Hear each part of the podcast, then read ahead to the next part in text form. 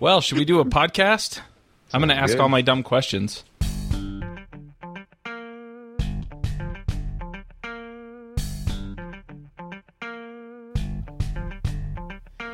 This episode is sponsored by Hired.com. Hired.com is offering a new freelancing and contracting offering. They have multiple companies that will provide you with contract opportunities. They cover all the tracking, reporting, and billing for you. They handle all the collections and pre fund your paycheck. They offer legal and accounting and tax support. And they'll give you a $2,000 when you've been on a contract for 90 days. But with this link, they'll double it to $4,000 instead. Go sign up at hired.com slash freelancer show. This episode is sponsored by Nird.us. Do you wish that somebody else would handle all of those operation details when it comes to hosting your client's web applications? Nird.us is a Ruby on Rails managed hosting designed to make your life easy.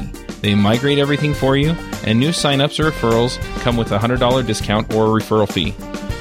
To sign up, go to freelancershow.com slash nerd. That's freelancershow.com slash N-I-R-D and enter freelancer into the contact form for a discount. If you're someone who runs your own service based business, then spending less time on pesky admin tasks means having more time to focus on your client's work, which is why you need to give FreshBooks a try. FreshBooks is the invoicing solution that makes it incredibly simple to create and send invoices, track your time, and manage your expenses. It allows you to quickly see and track the status of your invoices, expenses, and projects, and allows you to keep track of your expense receipts in FreshBooks. For your free 30-day trial, go to freshbooks.com slash freelancers and enter the Freelancer Show in the How Did You Hear About Us section when signing up. This week's episode of the Freelancer Show is brought to you by Earth Class Mail.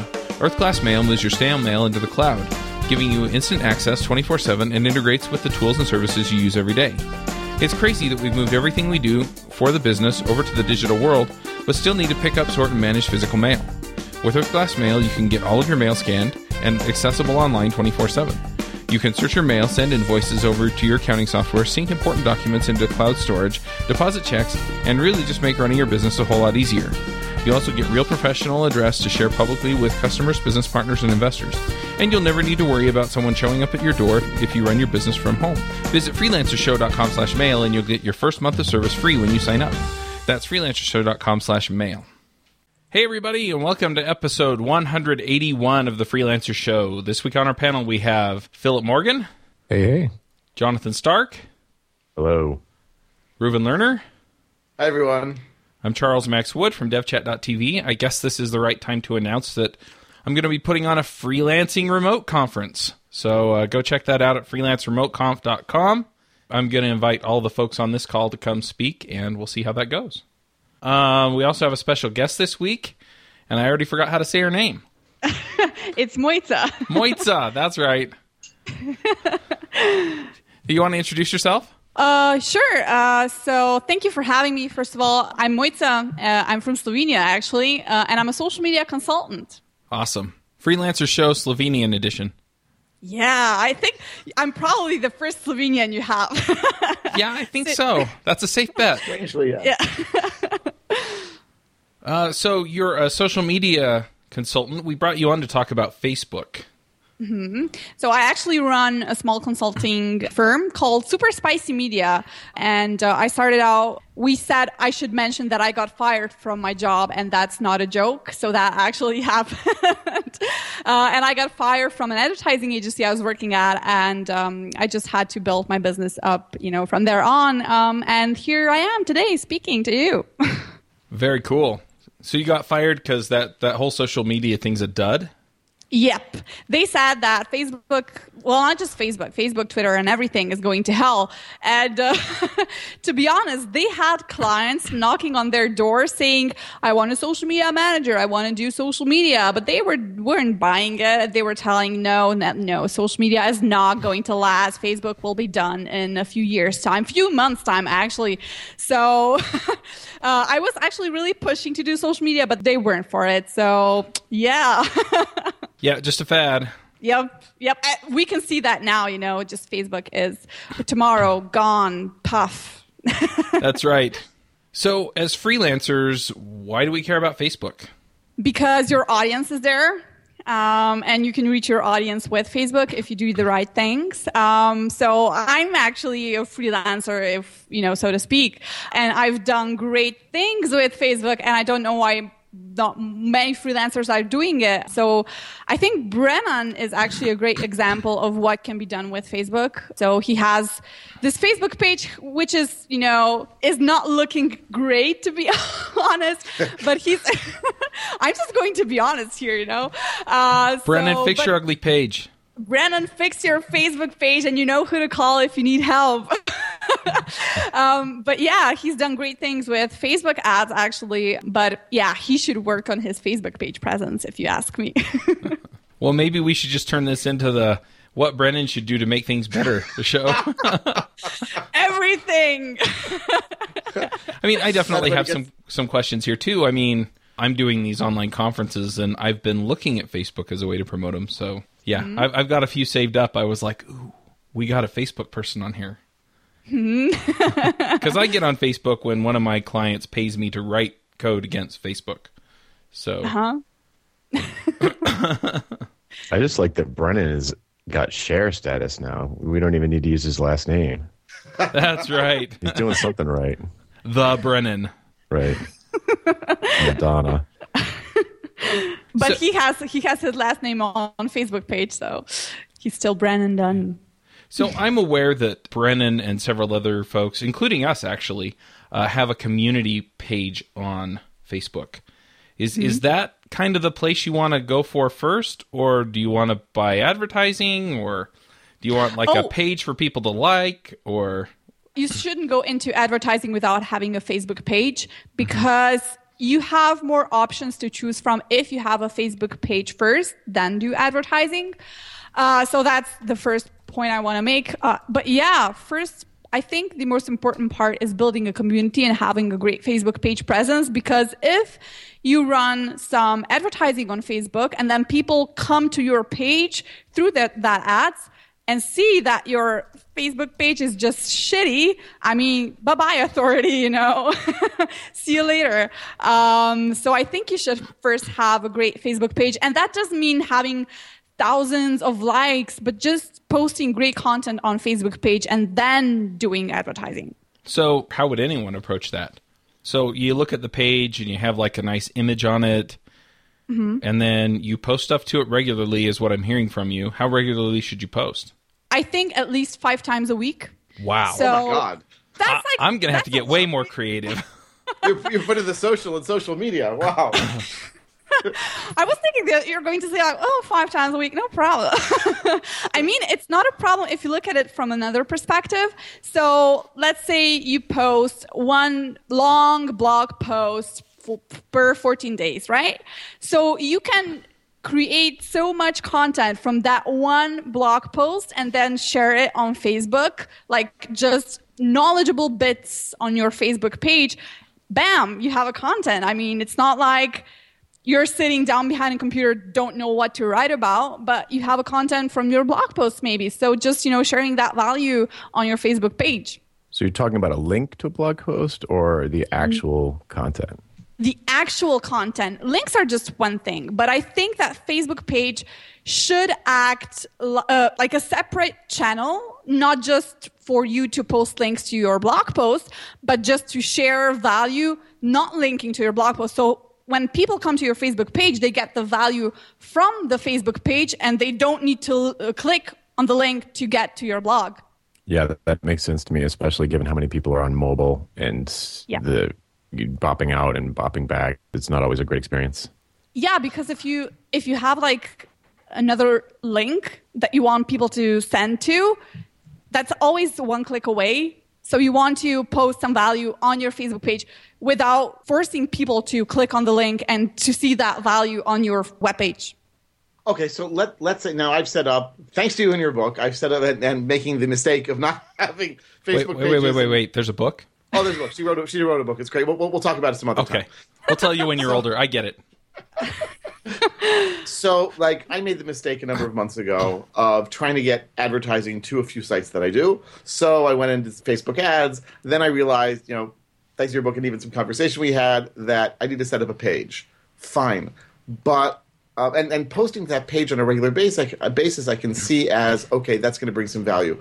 But who is going to see that page if I'm not paying for advertising? How are people going to see it? Is it based on the demographic that I tell Facebook about when I first set up the page? Are they really going to show it to people? Well, actually, not. But what you can do is what really made the change for me was I linked to my Facebook page several times, first of all, on my webpage, and I got many likes from my webpage because people wanted to see more more of what I have to offer because I, I post some content on my Facebook page that I don't post anywhere else. So that was kind of my call to action. I said, here's my Facebook page. I post, I don't know, maybe some quotes or personal stories or whatever on my Facebook page that you're not going to see elsewhere. So you should like my Facebook page, blah blah blah blah blah. And that was that was I think a really great value to give to my fans. So then you know it just started to grow because people were sharing my content and referring to other people uh, to my Facebook page. And suddenly other Facebook pages could tag my Facebook page in their mentions. So that was another way to grow my audience even more uh, because pages can rare. Uh, Facebook has this nasty bug. So you can't tag, sometimes you can tag people in your Facebook, uh, in your post that you post with Facebook page, but sometimes, the majority of times you can't tag people, but you can tag pages. So right now, when, I don't know, a podcast has a Facebook page, they can tag my own personal Facebook page, not profile, but page, and just kind of expand my audience a little bit more. Okay, so not fine, fine. No, all, all that makes sense. Although the notion of having yet another place where I have to put original content is a little daunting. But let's assume that I do that. Let's I put you know some content there. I put some you know get some links and so forth and likes. When I then post new content to my Facebook page, who is going to see it? Is it people who have liked it? Are they going to then get a notice in their wall? Like how how does that work? How do people know then that there's going to be new content? People are going to see that in their newsfeed. So in the in their timeline, in the Facebook their Facebook timeline. First of all, more people are going to see it in the beginning because Facebook algorithm then won't serve it for example, if you have, I don't know, a thousand Facebook likes, there aren't going to be a thousand people that are going to see that Facebook post. Uh, so Facebook algorithm is only going to show it to a section or a portion of that audience. And then based on that um, engagement that you're going to get from that post. So if your post is going to be interesting to people, if people are going to get engaged with it, Facebook is going to show it to more of your fans. But if not. uh, you know, that's, that, that's it. So the more interesting content you have, the more people engage with the content, uh, the higher chance of reaching a wider audience you have. And yeah, yeah, that's about it. to follow on to Reuven's sort of inherent fear of like, geez, now this is another place I have to post content. And I, I share that. And it's not a fear, but it's like, geez, do I really have enough time in a day to do that? too but it's not just that it's also a new inbox because if you're I think if you're doing social right, you're actually interacting with people who are commenting and sharing, and you're thanking people. And you know, it's not. It's like another email inbox. So it's. I mean, obviously, you think it's worth it, and yeah. is there something you can say to kind of quell that fear that people might be having about, like, geez, I don't think I have time to do Facebook right? Well, the fear of having another inbox, I think it's kind of unnecessary because isn't that like a sweet worry you have because when I have a full inbox, I know that I've got a lot of work to do because I have to reply to all those messages and everything. But you know, th- that's my audience. That's my audience who wants to engage with me. The audience that is going to be prepared to buy something from me in the future if I, I don't know, give them an advice or help them with anything. So I'm actually pretty happy when that happens. Uh, and the second thing about, you know, just having another channel to post on, I think it's not that big of a deal if you look at it from the perspective of, that I described earlier. So it's like maybe an extension of your blogs. So you can take the content from your blogs, just maybe shorten shorten it a little bit. You know, don't just post the whole blog post on there, but just maybe one, I don't know, few lines create an image with i don't know canva is a great tool for uh, for creating images for social media.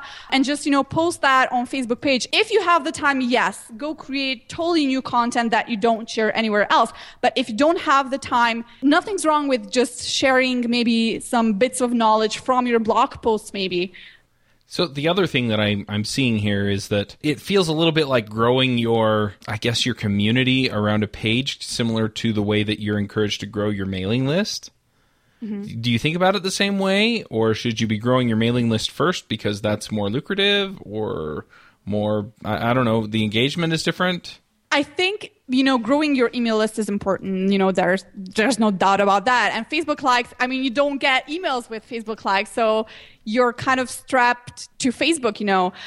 But i do think that liking a page is easier than having people to subscribe to your email list. So liking a page could be the first step that you make towards getting new subscribers later on if you post great content on your Facebook page. So I think email lists and Facebook page likes are two totally different things but uh, that should be taken differently. But I think, like I said, getting people to like your Facebook page is going to be easier for you than getting them subscribed to your email list. So I think that could use as the first step in an engagement that you have with your audience. So just getting that Facebook page like, communicating with them, and then later kind of showing them the path, um, you know, to your email list um, and getting them subscribed.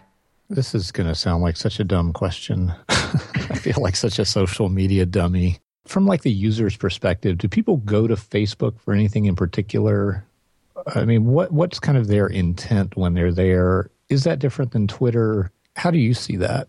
When people go on Facebook just in general when they visit facebook.com or yeah like why why are they there and does that affect how someone would use facebook or facebook advertising Sure. Uh, the, when fa- uh, when people go to Facebook, they usually go there to interact with the friends they have. So that's usually family or I don't know, maybe uh, coworkers or anything like that. I always emphasize that people don't go to Facebook to watch ads. So you shouldn't be too promotional. Instead, if you want to achieve great results such as i don't know conversions or uh, grow an audience you have to blend in with the updates people are seeing on facebook. So that's blending in with updates from their friends not sharing promotional content but just acting like a human being. So personalizing and humanizing your brand so it blends in with the audience and with the updates they are seeing in their newsfeed. So I think that plays a major role when it comes to being effective with Facebook advertising because people think that,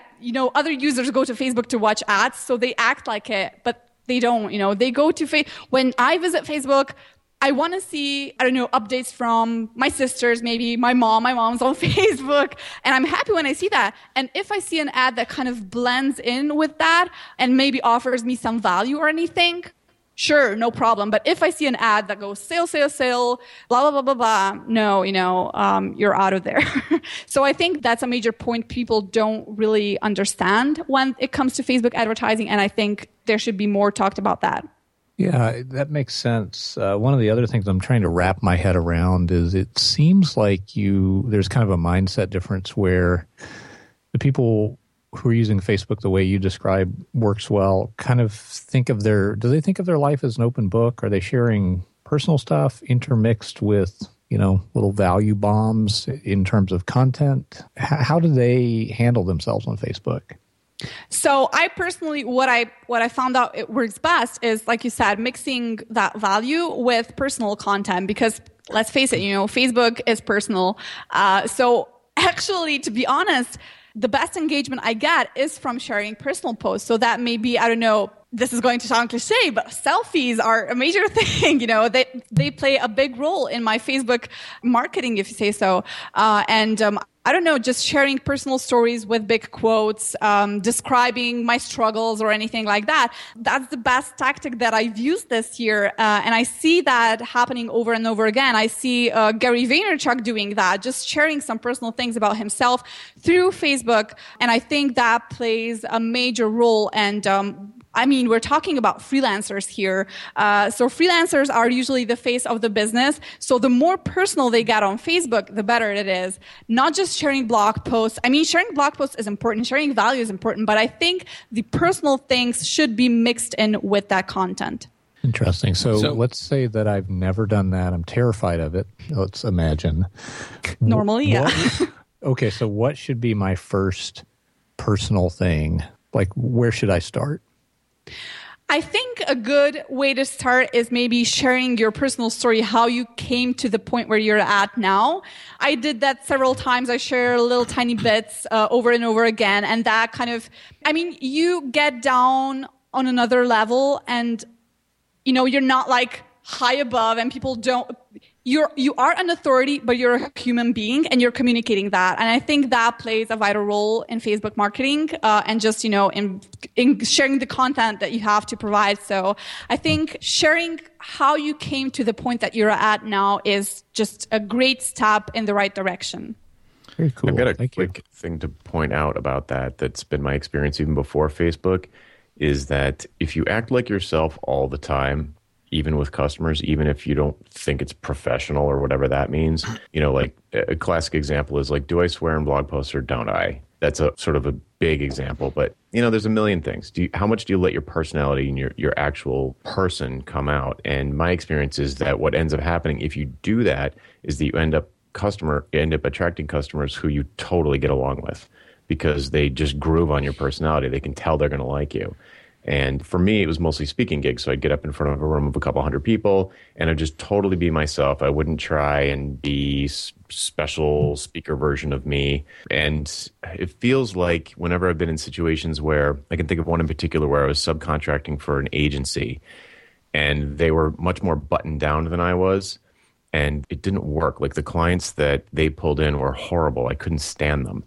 So if people are listening and they're thinking, oh, you know, especially if they're a solo uh, freelancer or a solo consultant, and they're thinking, oh, geez, I need to act bigger than I am, or you know, pretend like I'm a big agency or something, and you know, act professional. I don't think it's a good idea because you'll end up with customers who are expecting you to be that way all the time, and you're not really like that. So to make it personal, would baby pictures be a good thing to post? Well, if your personality, if your kind of um, personal brand is baby pictures, then sure, go for it. Or, I don't or see if a you problem recently in that. had a baby, or your, if your Yeah. wife recently had a baby.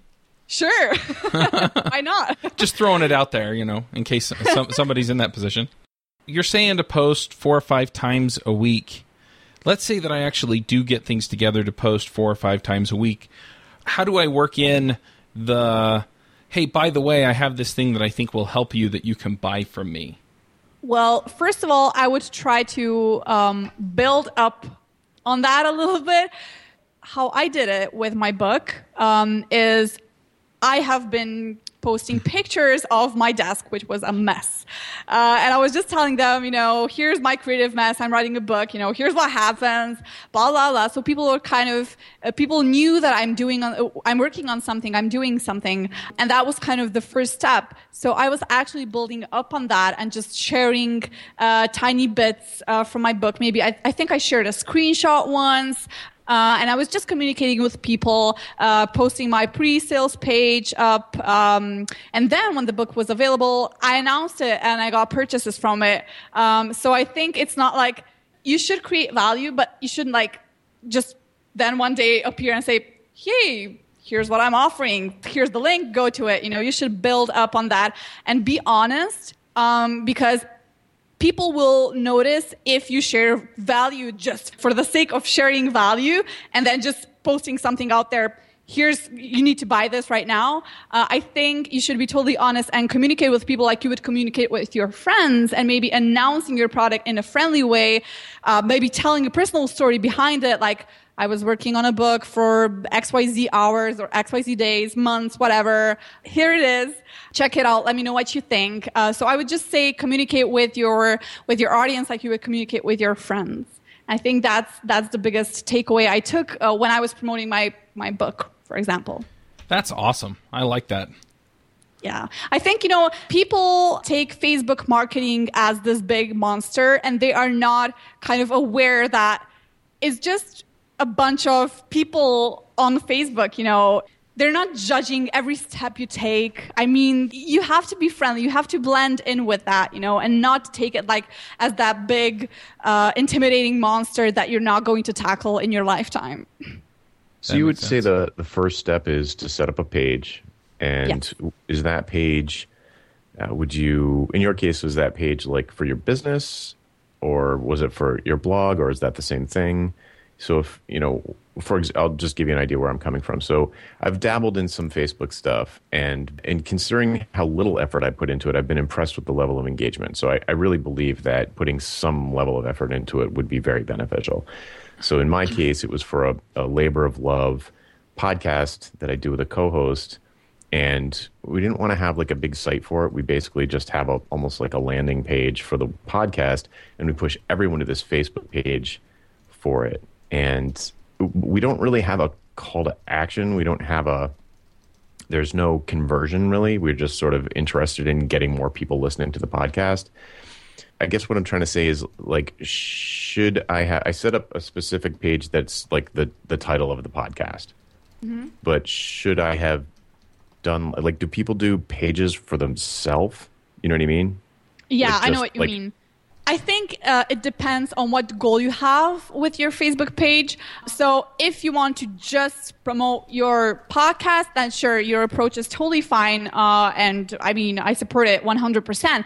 But what people are doing, and especially like solo consultants, like again, Brennan Dunn, uh, is just creating a page for themselves, you know, for their personal brand. So Brennan Dunn isn't double your freelancing rate or whatever. He's Brennan Dunn on Facebook. Uh, I personally I regret a little bit not setting up Mojca Mars or anything on Facebook, so I have Super Spicy Media. But you know, I don't have my logo as a profile picture. I have my face. So that's actually an extension of my personal brand. And I take all of that communication as well. And uh, yeah, I think um, if you are a solo consultant, if you're a freelancer, sure, make a personal branding Facebook page. May that be the name of your business, like Super Spicy Media in my case, or your name, like Brandon or Gary Vaynerchuk is another example. But if you have a goal for just promoting your podcast that you uh, co-host with another person, then setting up a Facebook page separately for that podcast is a way to go. So again, it all depends on the number one goal you have with your Facebook page. And then, uh, cool. So once you have the page, if that's the first step, and you decide to set it up one way or the other, then I've noticed that there are these. I've experimented with these. You know, Facebook gives you these promote this post buttons, and they totally work. So, mm-hmm. like, if, well, at least, I mean, the analytics that Facebook gives you back indicates that they're doing something, but it's difficult for me to, to have some kind of sense of the ultimate outcome if this was some kind of business, or let's say we sold t shirts for the podcast or something. You know, on the one hand, it's like, okay, we're, we're getting more engagement that we did before we had the Facebook page. It's night and day, in fact. Um, now we can have, because with a podcast, it's difficult to have a conversation with the audience. So that's where it happens for us. It happens on the Facebook page. But you know, what's the goal? Like, what you know, I promote the post. Great, I got more likes. But what is that? It works. It gets you more likes as it promises.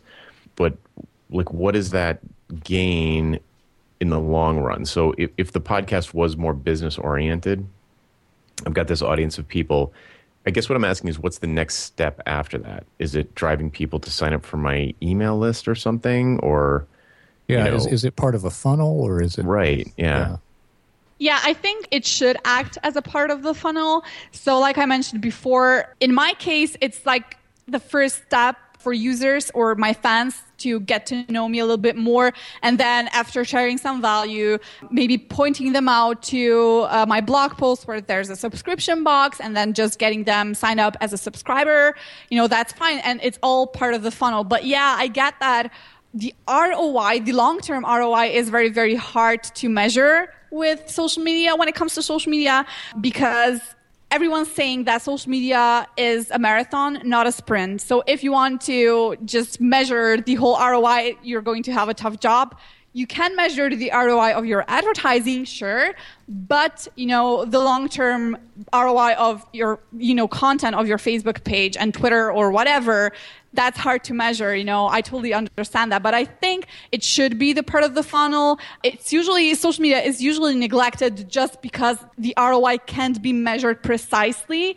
But I think it shouldn't be neglected, like I mentioned, because it is a part of the funnel. It's you know that first tab because liking a facebook page is easy getting them to right. uh, subscribe to your email list is a bit harder but if you right. make that first tab and then kind of engage with them on the longer run i mean you know why not That's how it seems to me. Is that it's the step? It's like if you think about blogging or your website, pretty much the easiest call to action that you can present to people is to join my mailing list. It's like, you know, I will send you a bunch of awesome emails if you give me your email address so that I can talk to you. And Facebook is clearly even less friction than that. So for me, it feels like it probably goes in front of that. And, Yeah. but it, it gives you, there's something, there's, it, it's different though, obviously. It's two different things, but I almost feel like it's a place, to, like when you send an email to your list, you you know i always ask for you know if you have questions hit reply and we can chat about it but it turns into a one-on-one conversation instantly so i send out a broad basically a broadcast it's not really a broadcast but an email goes out to a bunch of people and then a bunch of one-on-one conversations might ensue out of that over email where facebook it's more like a party you know and people are hanging out and everybody can see and kind of chime in and I think, do you? Th- here's a question. After all of that exposition, do you think that there are businesses where it really, really doesn't make sense to have this be part of your funnel, or do you think that it's applicable to all businesses? To be honest, I haven't met a business that wouldn't have the chance to use Facebook, um, you know, to their true potential. Um, I don't know. I just. I've had lots of businesses uh, coming to me uh, asking for my advice, but I haven't met a business that I would say, no, you know, Facebook is not for you. Go away. to be honest, you know, I just, I, I haven't met them. I suppose if they were going to do it wrong, it'd be bad for them. Well, yeah, yeah, sure. Right. So let, let, let let me actually then try to sort of distinguish between these things. So I think having a Facebook page seems like a really smart thing for just about every business to do, in no small part because it's free. I mean, you can post to it, people can like it, people engage with it. But then comes advertising. And would you say that all businesses can benefit from advertising on Facebook also? I think some businesses can benefit more than other businesses. This is going to be my answer. I think. Ooh, Uh, she is a the vast- freelancer. It depends. I think the vast majority of businesses can benefit from Facebook advertising, but naturally, some will benefit more than other businesses. That's my answer. It Okay. depends. Excellent. Excellent. I, I- I give that to other people, so it's only fair to get it, you know, back from you. So let, let me let me try to then like uh, uh, uh, sort of hone this in a little bit, and it might just be that my ad ads were terrible, right? But I found that I was advertising a, a book that I wrote, um, and I found well, actually, I guess two books that I wrote to wildly different audiences, and I got a lot of likes. People were like, "Oh, wow, what a great book!" Thanks to the advertising, but actual number of people who went to the site and looked into it was ridiculously small. And it gave me the sense that, well, two possibilities. One is that my ads just stink. But the other one is that people on Facebook are used to liking things, but not necessarily clicking through and seeing more things. And so it gave me a sense of, well, I guess this could work, but is the investment, like the number of times they might have to see my page and engage with it and see content, you know, and I'll have to pay for advertising and so forth, that might just not be worth the expense at this point. I think your number one problem was audience. You know, what was the audience you were uh, targeting? So when I was advertising my book, I was targeting my own audience. I was targeting my own email list. So I naturally had a higher, a high ROI. Um, and because I was, I was advertising to my audience, I was advertising to people that I already, that already know me. I had that trust established. But if you are advertising to a bunch of people that are, that's the first time seeing you, uh, and you are telling them, Hey, here's the book, go buy it. I don't think you're in it for a good ride because, you know, that's, that's like the first engagement they have with you. So naturally, you know, liking posts is, I mean, easy. It's just one click away. But buying your book, you know, that's a hard thing to sell on the first take. So I think you should first establish trust with the audience that doesn't know you if you are advertising the audience that doesn't know you. But I think the best step to take here is to advertise to your own audience that already knows you. So you do you have that trust established. You don't need to build that uh, from the start but you have that already. You just have to leverage that i think the So- audience was your number one problem That's fine. No, no, and, and actually, I saw that earlier today when I was looking through the, the last chapters of your book, which are actually full of information I wish I'd known. But one of them was that whole idea of you can say, I want Facebook to advertise to these people on my mailing list. And I couldn't decide whether this was uh, like brilliant and amazing or really creepy that these people on my mailing list are going to start getting like seeing ads from me when they're on Facebook. But why would it be creepy? I mean, if you are offering them value, like, I don't know, if you are saying, here's the book I just wrote, I know you are interested in this because you subscribe to my email list. So here's the book I just wrote. If you are bringing value to them, why would they be creeped out? I personally would be happy to see something that I'm interested in in my Facebook newsfeed instead of seeing ads I'm not interested in. I don't know about I don't know toothbrushes or something like that. Uh, I would rather see a more valuable content that I am interested in, to be honest. So I think that's not creepy at all if you tackle it in the right way. Mojca, what are some ways that people can make that first little tiny trust building step from you've never heard of me, but you're seeing something from me that I paid Facebook to show you. What are a few ideal ways to start building that trust?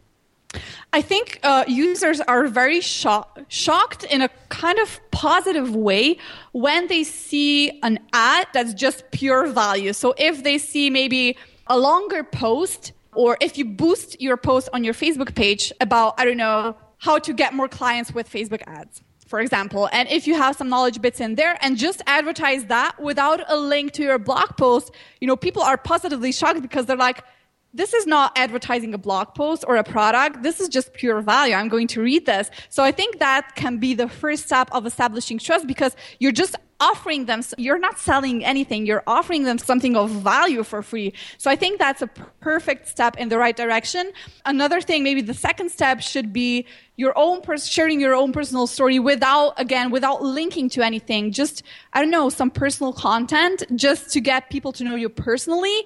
And then maybe slowly try selling them something services, showing them your book uh, without the hard sale pitch, but with just, you know, here's what you can learn from this book. Uh, here's why I wrote it. Maybe add some personal info in there and build up on that. But I think the first step should be just sharing pure value without linking to your service or your book or your product of anyone, of anything. So I think just establishing trust with value. Oh, interesting. So you, mm-hmm. you, it's almost like you're saying, do what you're already doing, hopefully already doing but make your first couple of payments to Facebook be for promoting, you know, no strings attached content that has value. Yeah, and you're okay. you're you're going to benefit from that either way. People are going to visit your Facebook page if you do it the right way. People are going to like your Facebook page, so they'll become your advocates in the longer run. Maybe subscribe to your newsletter uh, and just follow you around. You'll be in their heads, and that's what it's, what's important. Interesting. So speaking of, you mentioned the book a couple times. How much did you involve the audience, uh, whether it was Facebook or Twitter or wherever else, in things like, um, you know, I've got these two cover designs that the designer sent back. Which one do you guys like better? Things like that. Did you involve them at all in the creative process, or just sort of show them the behind? Like, here's here's what my desk looks like. You mentioned that but did you share like a sample chapter ahead of time or did you ask do any use it for any kind of polling to say, hey, would you guys be more interested in a chapter on this or a chapter on this, that kind of stuff? I haven't done polling to be honest because I didn't I didn't have the time, but I did uh, share screenshots of sample chapters. I think I shared them with my email list first and my Facebook uh, audience, but most of the time I just took them behind the scenes because those posts were actually the most engaging ones. So I think, you know, people resonated with that a lot people love to see my messy desk. I don't know. I don't know why, but they but they love to see that. Uh, and I just I just posted that on. Um, and I think you know it wasn't the best strategy because I didn't have the time to build the best strategy, but it was definitely better than not sharing anything. So I took them behind the scenes. They are my VIP list, uh, and uh, I don't know. They just they value that, um, and I and I'm happy. So can you kind of give us a just a really quick step by step? I know we've talked through a lot of this, but just a really quick step by step for somebody who maybe has a product or a service that they want to eventually promote on Facebook and they may have some community that they can start gathering together on Facebook. So step by step on creating advertisings or no, on building a community and then marketing to the community. So first of all, like we've mentioned before, you have to build your Facebook page, you know, because that's the first step you need to take if you want to have all the features that Facebook offers with their advertise in, in their advertising ecosystem. Uh, second of all, of course, equip that Facebook page with nice imagery, uh, so nice header images, do I think Brennan still doesn't have a header image, and I'm go- just going to call him out on that. So he's really lousy when it comes to that, but he still doesn't have a header image, and that looks unprofessional. Uh, but you, you, should have a nice header image uh, or cover image on your Facebook page just to look like a legitimate business that has taken the time to do that. And then just kind of, first of all, you should create your strategy that should be like Philip mentioned a few moments ago, a mix of everything. So a mix of sharing value, personal posts, blah, blah, blah, blah, blah. And then what you do is when you are posting that content, you're constantly measuring things. So you're, you're measuring how your audience is reacting to that content.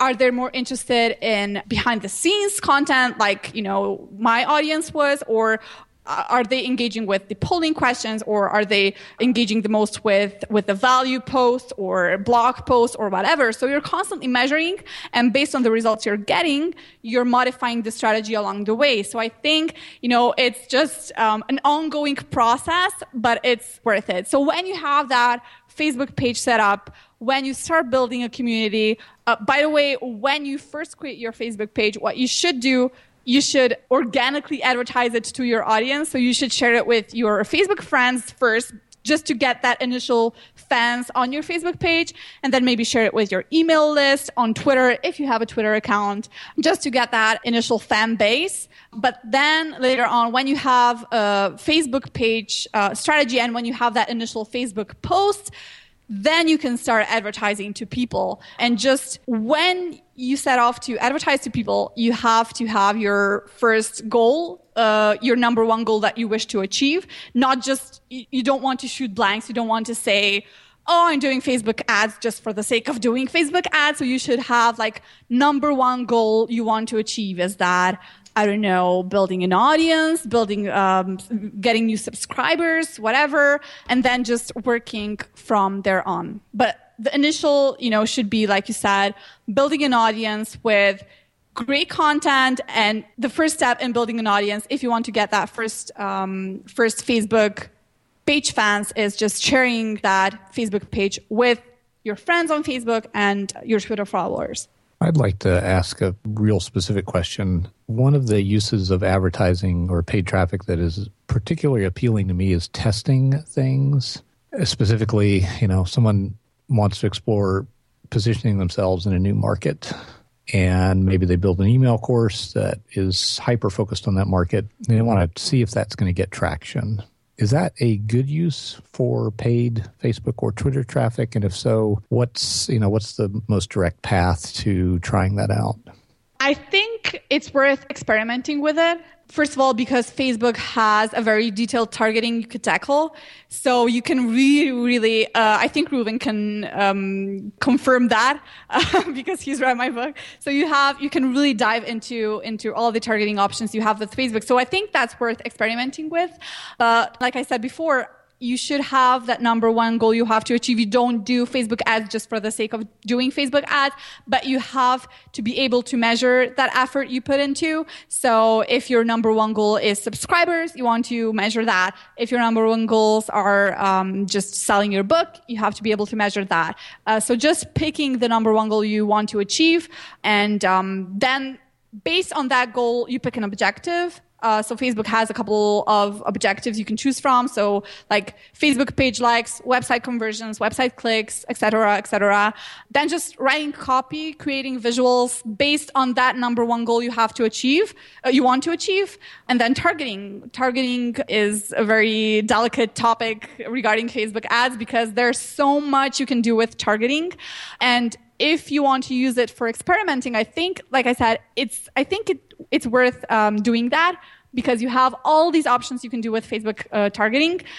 And then just uh, working up on that, like setting up your ads, optimizing your budget, and launching your campaign. But I think that's worth uh, that's worth experimenting with because of the targeting. Thank you. I have some I, I think some really also annoyingly specific questions. so these are these have tripped me up in the past, and I so therefore I imagine that there are a lot of people listening who stumble across the same things if they're really noobs with Facebook and Facebook pages. So first, we've been talking about Brennan Dunn's page. That's come up a few times. I've got my personal, uh, call it private, you know, friends only URL, which is you know facebook.com slash Jonathan Stark. Is that if I wanted to make a page, does that mean that that URL is gone? Because the pages are also facebook.com slash page name. So would I have to come up with a different name? Yeah. Uh, okay. So I mean, you don't need to come up with a different name. You can have the same name, like Jonathan Stark, but you won't be able to pick that URL. So you'll have to have a different URL. But that does mean that the URL is going to reflect your name. So you have, you can have Jonathan Stark as your Facebook page name, but not the URL. The URL has to be different. Okay. And then the first thing it asks you, and I remember this from the, the podcast, it gives you like a, a number of categories to pick. And my experience with toying with that, I had like major decision paralysis about which one to pick because none of them were right. You know, so like I went in and I was like, well, none of these are podcast. And it doesn't really tell you, you know, and, and it affects, it seems to affect some of the calls to action and things on the resulting page. So if you're a freelancer and you want to use your, your name and face as your sort of personal brand, as you said, what should you pick? You know, like there's like uh, some there's like company and organization or public figure or entertainment or cause. There's a bunch of different things. What is the one that is going to result in the page that will be most useful to people who are solo consultants and freelancers? I'm like Googling right now. I have, I think, an article written about this because, because I haven't done that in such a long time. but I know that a lot of people are struggling with it. The first thing I should mention is you are always able to uh, switch that. So if you, I don't know, decide for, I don't know, for example, a local company now you can always switch that no matter how many fans you have no matter how long do you have that facebook page.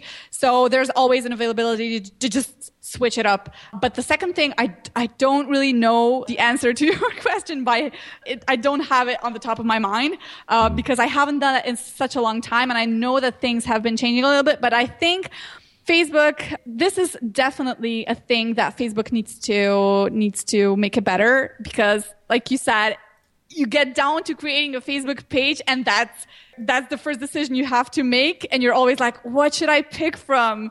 Um, so yeah you don't yeah. know the ramifications and there, if there's nothing that represents you directly you don't know the ramifications. There's like I'm looking at the page now there's like product and service or you know website. Uh, I don't see podcast anywhere but you, you know what I, I mean? It's like, have, it's yeah, immediately it's, it's like, I don't know. And I don't know the ramifications of this decision. So I just go away. Yeah. I know that you have, uh, one of it is personality that might be good for freelancers and consultants. I think it's like a public personality or something. But yeah, yeah person, public figure. It's public figure. Yeah, that's it. But yeah, they they need to they need to work on the vast majority of companies just pick I don't know, company or something like that, or I don't know, internet software, you know. um, I don't, I don't even know what I have, uh, to be honest. But yeah, that's, that's a little bit messed up. And I, I think that Facebook is going to improve that. They need to because that's outdated. That's how, that, that's, that's been like that for, I don't know, a few years now. Mm. What I'm taking from your response is that it doesn't matter that much. So just pick something and move on. Yeah, it doesn't matter that much. I have been, I, I don't know what I've had before. I don't know what I've I have now, but I know that I have been switching it a little bit, and I haven't noticed much difference in it. So just uh, what what is the diff- the difference is in uh, the data that is going the Facebook is going to publish about you. So currently. Like I cannot have rates, so people cannot rate my services or anything like that because I should have, I think, uh, I should pick a category of local business if I wanted to do that, but I don't want to be a local business. But um, I think that's just uh, some incremental changes about that. But I think it's not it's not very important what you pick. And also, like I said, you can always switch up. So if you don't like what you have picked, switch it up. Perfect. That's that's perfect. Thanks. All right. Well, I need to start wrapping up so I can get ready for the next show. I hate to do this because it's been so fun to just look at all the stuff on Facebook and compare it to what I'm doing. But yeah, let's go ahead and get to the picks. Reuven, do you want to start us off with picks? Sure thing. So I've been dealing with computers and education for a long time. I did my PhD in it, and my, my big claim to fame is that my advisor's advisor is the guy who created Logo, the the programming language that many of you might remember with the turtle walking around the screen. And I've tried for years to get my kids and many other kids to get excited about programming with Logo. And you know, it's kind of showing its age, or it has shown its age for maybe about 20 years already, in that kids just don't get excited anymore about watching a turtle, which is not really looking like a turtle at all, walking around a screen. So my son came home from school uh, last week, I guess it was on Thursday, Friday, and he said, These people came to our school and they said, Statistics show there are not going to be enough programmers in another 20 years. By the way, the next day he said to me, Dad, what is statistics? Anyway, he um so he said so so he said that there's this new program in Israeli schools that they basically hired a startup company or they pro, do a startup company to teach them programming. And I rolled my eyes I was like oh come on how can this be? So basically the tasks that they're giving these kids in this program are very similar to what Logo was doing 30 or 40 years ago. But it is so beautifully done and so compelling and so amazing. I've never seen my son so excited about anything having to do with school or programming, and the combination is just like mind blowing. Basically, it's this company called um, uh, Code Monkey or PlayCodeMonkey.com, and they have uh, they teach you programming through really small, really short little exercises. And anyone who's been like looking at logo for many years sees the similarity immediately. But the kids are actually learning to program in CoffeeScript. And what they're doing is they're teaching a monkey to, or they're telling a monkey to turn around and grab bananas. Then they have to tell the monkey to walk on top of the crocodiles, which move and get the bananas, and so on and so forth. So just today, when I called home from uh, from where I was working, and I said, "How are things going?" He said, "Oh, it's amazing. I just learned that I can take the distance between the monkey and the banana and put it into a variable called x. Isn't that amazing?" I was like, oh my God, I can't, I can't believe this is my 10 year old like telling me what he learned. And, and he did this all on his own. I have never seen something so impressive and compelling for li- kids to learn programming. And if any of you have kids, roughly like my son's uh, 10 years old, kids like two years older, two years younger than that, I urge you to take a look at playcodemonkey.com. It is super, super cool. That's it for this week. All right. Jonathan, what are your picks? As we record this, it's just post Thanksgiving in the US. And I got to tell you, we got this stuff called sriracha ketchup or sriracha Oh, ketchup. that sounds good. Oh my god, it's so good. If you like hot stuff, it's not super hot, but I, I'm a huge ketchup fan. I'm like weirdly passionate about ketchup. It's so good. I love it on every almost everything. And so we've had this giant pan of mashed potatoes in the refrigerator for, you know, since Thursday. And I've just been slowly squirting sriracha ketchup into the entire bowl and, and eating it. Like, it's so good. Anyway, the, you can go to roosterketchup.com and on the homepage, that's exactly the one I bought. And I'm telling you, it is really good.